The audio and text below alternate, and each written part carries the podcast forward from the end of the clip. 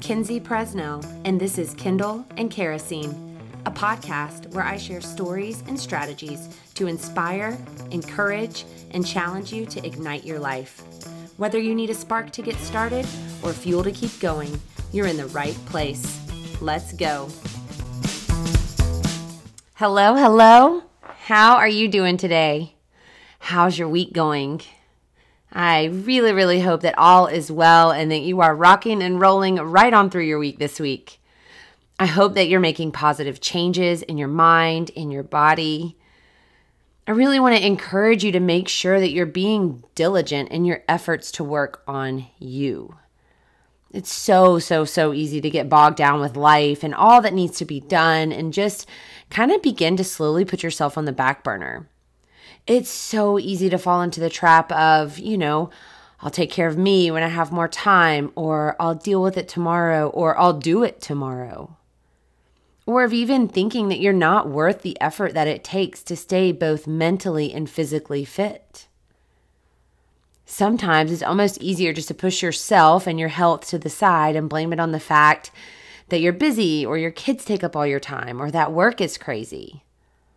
And it can happen to anybody. I find it happening to myself a lot of times. You know, I'm having to make some extra time to work on some rehab things with my shoulder. And it's really easy for me to get into this trap of like, you know what, whatever, I'll deal with it later. This is more important, or so and so needs that, or whatever it is. So I just want you to remember that you are in charge of your time and your energy, and you are worth the time and energy that it takes to take care of you. You've got to protect it. And sure, you know, you might be busy, but you might also be saying yes to too many things. That would be me most of the time, right? Don't let your priorities get out of whack. When you take great care of you, you become a better spouse, a better parent, a better friend, a better employee or employer, and just a kinder, more gentle human being overall. And speaking of kindness, I hope that you caught the last episode of Kindle and Kerosene. It was last week and it was called Time Flies. But it was really just a great reminder to make the most of the short time that we do have on this earth. It's a reminder to smile and to serve and to choose joy and to make a difference regardless of what's happening in the world around you. I highly encourage you to go back and take a listen to that episode if you have a chance. It's really, really good. So, off my soapbox of taking care of you and listening and being kind, but on to today's episode. But I told you guys a few weeks ago that my book for April is The Obstacle is the Way, and I actually finished it as an audiobook a few, week, a few weeks ago, but I'm kind of like going back through the paperback version a little bit because it had so many great points in it. It was just like filled with golden nuggets from start to finish. Yes, like I'm weird. I like to listen and read books at the same time because I really think it just helps to reinforce the message when it's a book that I'm trying to learn something from. Fiction, I can listen all day, I'm good to go. But if I'm trying to really learn something, I do a really like it helps me a lot just to be able to read it and listen and read and listen. And I caught this quote on my walk that I told you about last week. I was three or so miles into the five miles with like my feet screaming. I told you I had a terrible blister and all this stuff. And I'm sure I was probably completely distracted but this quote just caught me and it pretty much stopped me in my tracks. It says, persist and resist. Persist in your efforts. Resist giving into distraction, discouragement, and disorder. And he expands on it quite a book a bit throughout the book, but I honestly just paused the book at that point and started thinking about these two words. Like persist and resist and persist and resist. When it comes to persist, he says, persist in your efforts. So I kind of just started thinking about like, what does that even mean? Like, what does it even mean to persist in your efforts? According to the dictionary, the definition of persist is continue firmly or obstinately in an opinion or a course of action in spite of difficulty, opposition, or failure. I'm going to read that again. Persist means Continue firmly or obstinately in an opinion or a course of action in spite of difficulty, opposition, or failure. If you look up synonyms for persist, they include words like continue, endure, go on, linger, persevere, prevail, pursue, recur, remain, grind, last, and insist. If you look at that list, man, these are some really, really powerful words. But not only are they powerful as words, they are even more powerful when put into action. I want you to think about someone that you have seen just persist in their efforts. Right? Despite hardships and trials and disappointments and failures and obstacles and opinions, they just kept going. They kept working to achieve what they set out to achieve. And sure, maybe the end result looks a little different than they thought it might. But instead of giving up, these people adapted and changed and achieved greatness. In the book Win the Day, the author tells a story, just, I mean, story after story after story, honestly, of people that just kept going. People that were persistent in their efforts, not like for a week or a month or a year, which I think sometimes we like do something for a month or heck, we do something for six months and we're like, man, I worked so hard. Like we persist for a little while. But these people, these people that go on to achieve this great success, they were persistent until they were done. Not until they got tired, not until things got hard, not until they didn't feel like it anymore. They persisted until they were done, until they accomplished what they set out to accomplish.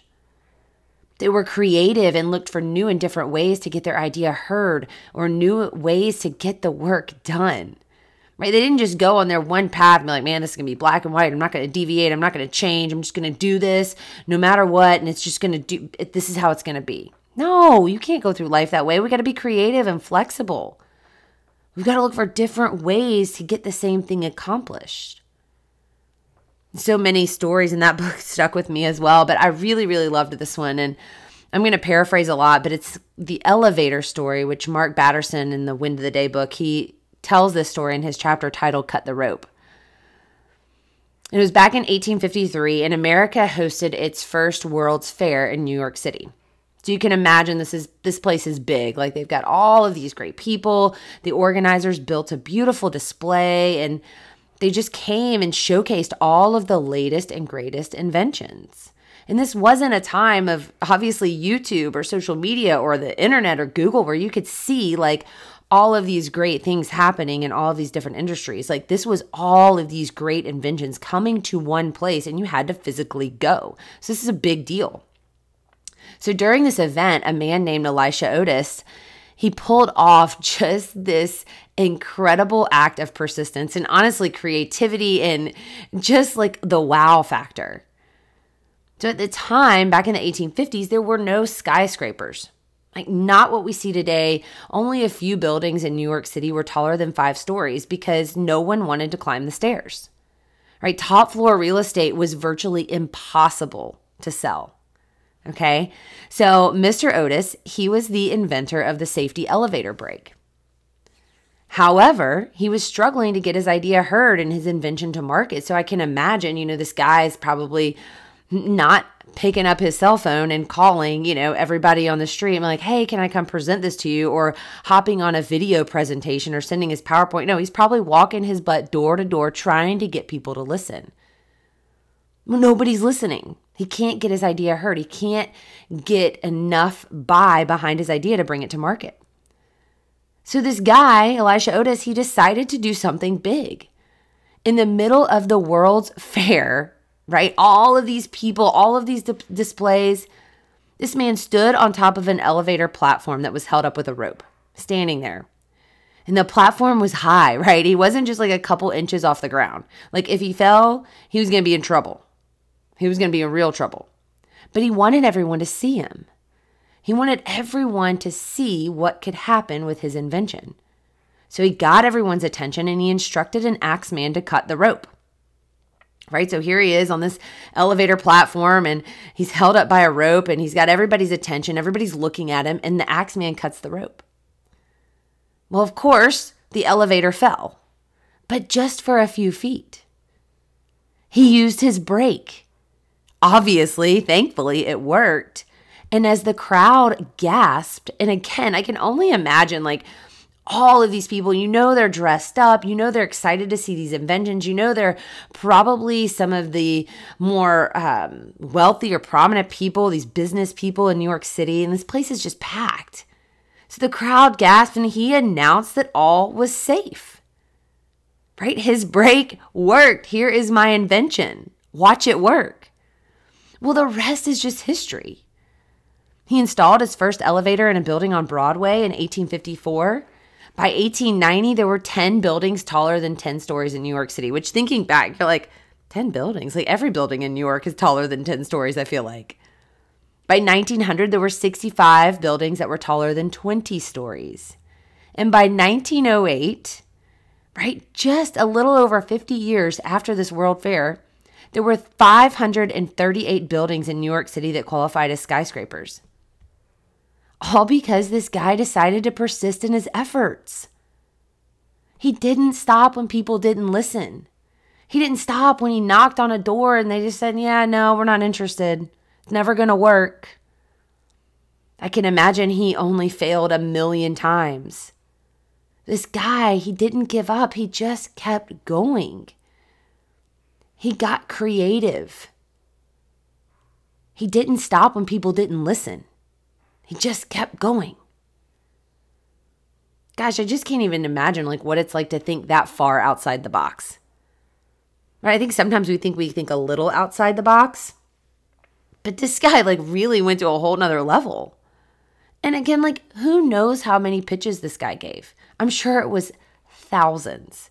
Who knows how many failed brakes he went through to finally create the one that worked? And again, I'm sure it was a lot, but he didn't quit. He just kept going. And I can only imagine that he faced an incredible amount of doubt and criticism and failure, but he just didn't let it stop him. And I think most of us don't accomplish our dreams because we quit too early. It's not because we don't have the talent or the resources or that we don't want to do it. We just quit too early. We work and we work and we work, and maybe we overcome some obstacles and get a little bit creative, but then we get tired. We get tired. Things are moving as fast as, like, they're not moving as fast as we want them to move, right? We want to go from zero to finished in three weeks and two days. So when things don't move as fast as we want them to, we get frustrated. Sometimes we're having to work a little harder than we originally planned. People plant seeds of doubt, and then we start to question our ability to even do what we say we wanted to do in the first place. And it attacks our belief, and our belief just starts to fade. We're tired. So we just stop. And I don't think it always happens that fast. I think it's more of a gradual process. Like, this is not an overnight thing. Like, you know what? I'm done with this. I'm not doing this anymore. Quit. No, it's a gradual process. What happens is we were on fire for our purpose, or I guess you could say motivated, which you know how I feel about that word. But the beginning, we were on fire for this thing that we wanted to do. We were putting hours into our work and we're intentionally doing like what we're supposed to do. We have this laser focus, right? This is at the beginning. We're excited. But then what we're doing daily becomes like four days a week. Like, eh, you know what? I don't really need to do it. We skip a day here or there. And it doesn't seem to be a big deal because enough time hasn't passed for us to see the effects of our decreased efforts. Here comes the slight edge, right? Beautiful principle of the slight edge right now.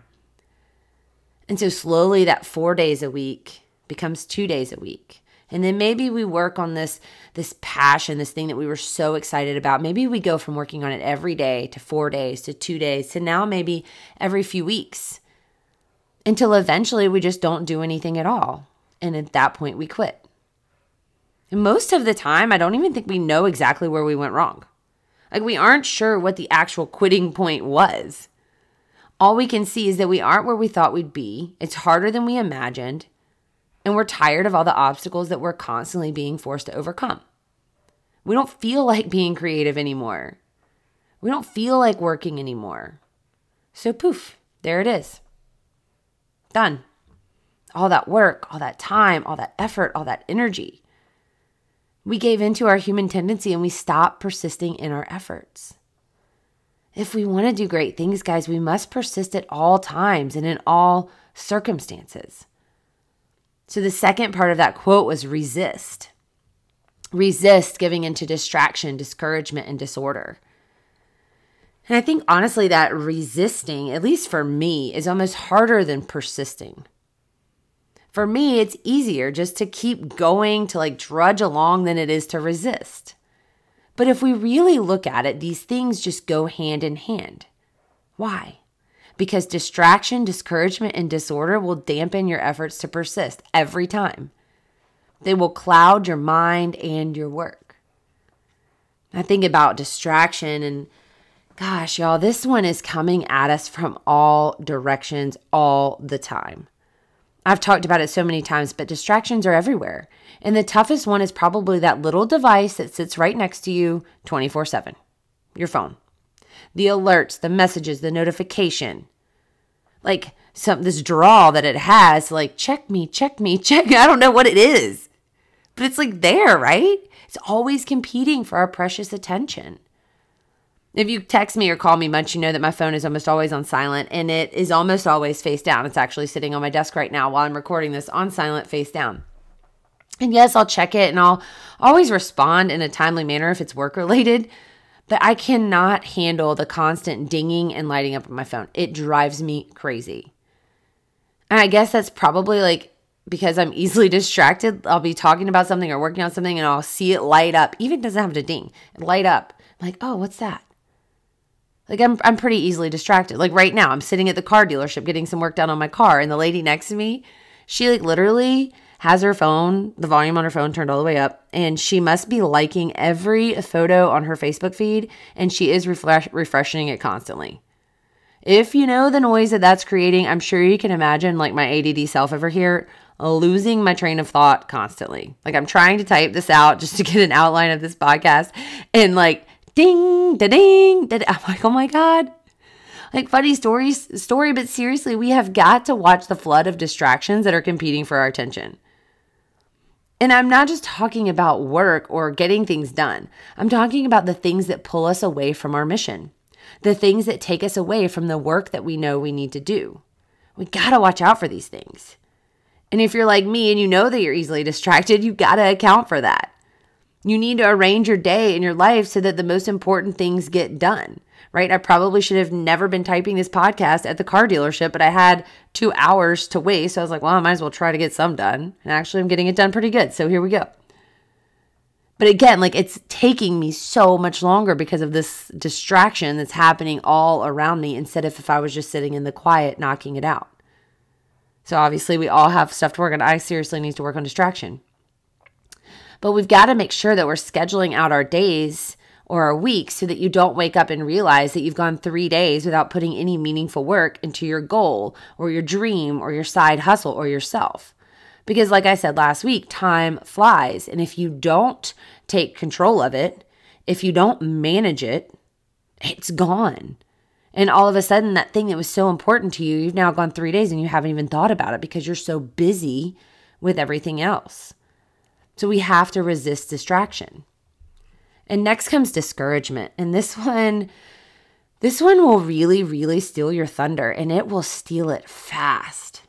You'll be excited and determined. And then all of a sudden, one little blip comes along and you find yourself discouraged and disappointed.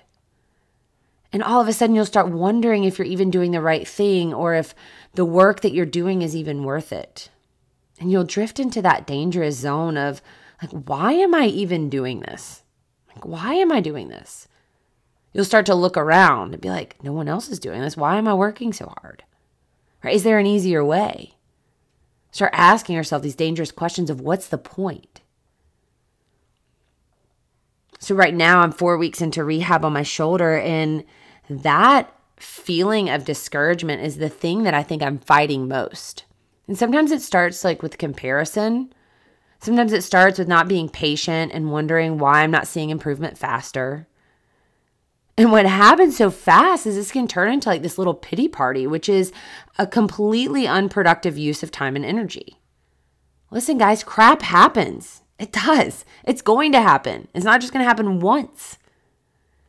Right? Just because you dealt with a crappy situation yesterday or today doesn't mean you're done for the week. Like, oh, dealt with my crappy situation. I'm done. No Resistance comes and discouragement comes. And when it does come, we must be real with our feelings and we have to understand what is happening, like, isn't necessarily good or bad. Like, the situation in itself isn't necessarily good or bad. We are the ones that assign that power to it. We have the power to reframe how we see it and find the good in it. When I get discouraged, my go to way to get out of it is to just write down wins. Sometimes I have to dig a little bit to find them, but there are always some wins if you just start to dig. I'll write down anything that will help me to see the bigger picture. Like anything that'll help me to see that progress is actually being made, anything to help me see the lessons that I'm learning along the way. And then what suddenly started as discouragement becomes a celebration of growth. So resist discouragement. And then finally, disorder. I think I spoke to this a bit last week. We've got to resist disorder. We've got to put our foot down and not give in to the thought that everything around us is bad and that people are bad. We hear what the media wants us to hear, unfortunately. It's up to us to filter that information because if we don't, we're going to begin to feed into the disorder and into the chaos. Sure, there are people in this world that do evil things. There are. It happens every day. But for the most part, if you look around, people are good. They are.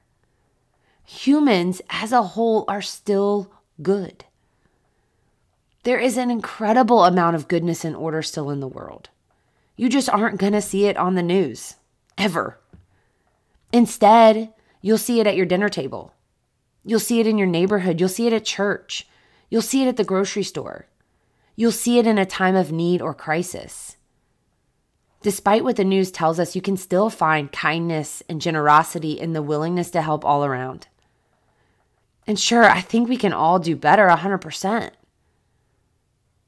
But if we want to do better, if we want to positively impact the world around us, we have got to resist disorder. We have to carefully filter what we read, what we watch, and what we listen to. We have to put ourselves into environments that encourage us and push us to grow. I feel like as humans, we crave order. We really, really do. So start with your own home, right? Start with your own home. Let's not get wrapped up in all the disorder that's out of our control. Let's focus on the places where we can bring order and goodness, where we have control. That starts with your house. That starts with the words that we use. That starts with the responses and the reactions that we have. It starts with how we listen and how we show we care. It starts with how we serve. Right? Control what you can control and strive to create order in your day to day life, in your family, in your job, and in your marriage. And you'll be surprised at how much that translates to helping you resist the disorder of the things you can't control. So those two words, man, they they caught me like big and I just can't get them out of my mind persist, and resist. I hope that those become as powerful reminders for you as they have for me. Like, I hope you remember them. I hope those go through your head over and over and over. Persist, resist, persist, resist. They're such an easy and great reminder to keep going when things get tough, to be creative in our efforts, to think outside the box, and to just keep stepping forward, despite how small the steps feel. For me, they also remind me to turn away from those things that will steal my joy, that will halt my efforts, and eventually cause me to become so angry and bitter at myself and the world around me that I just quit. It's not where we want to be. So I want you to think about what are you working on? How can you put these two words into practice in your own life? Just want to encourage you today to persist in your efforts and resist giving into distraction, discouragement, and disorder. You're an overcomer. I know it. I just need you to believe it. So let's get to work. Let's control what we can control and let go of what we can't. Let's let our actions speak louder than our words. I hope that you find yourself just encouraged today. I know that you are capable of great things, and I want you to know that I'm in your corner. I am.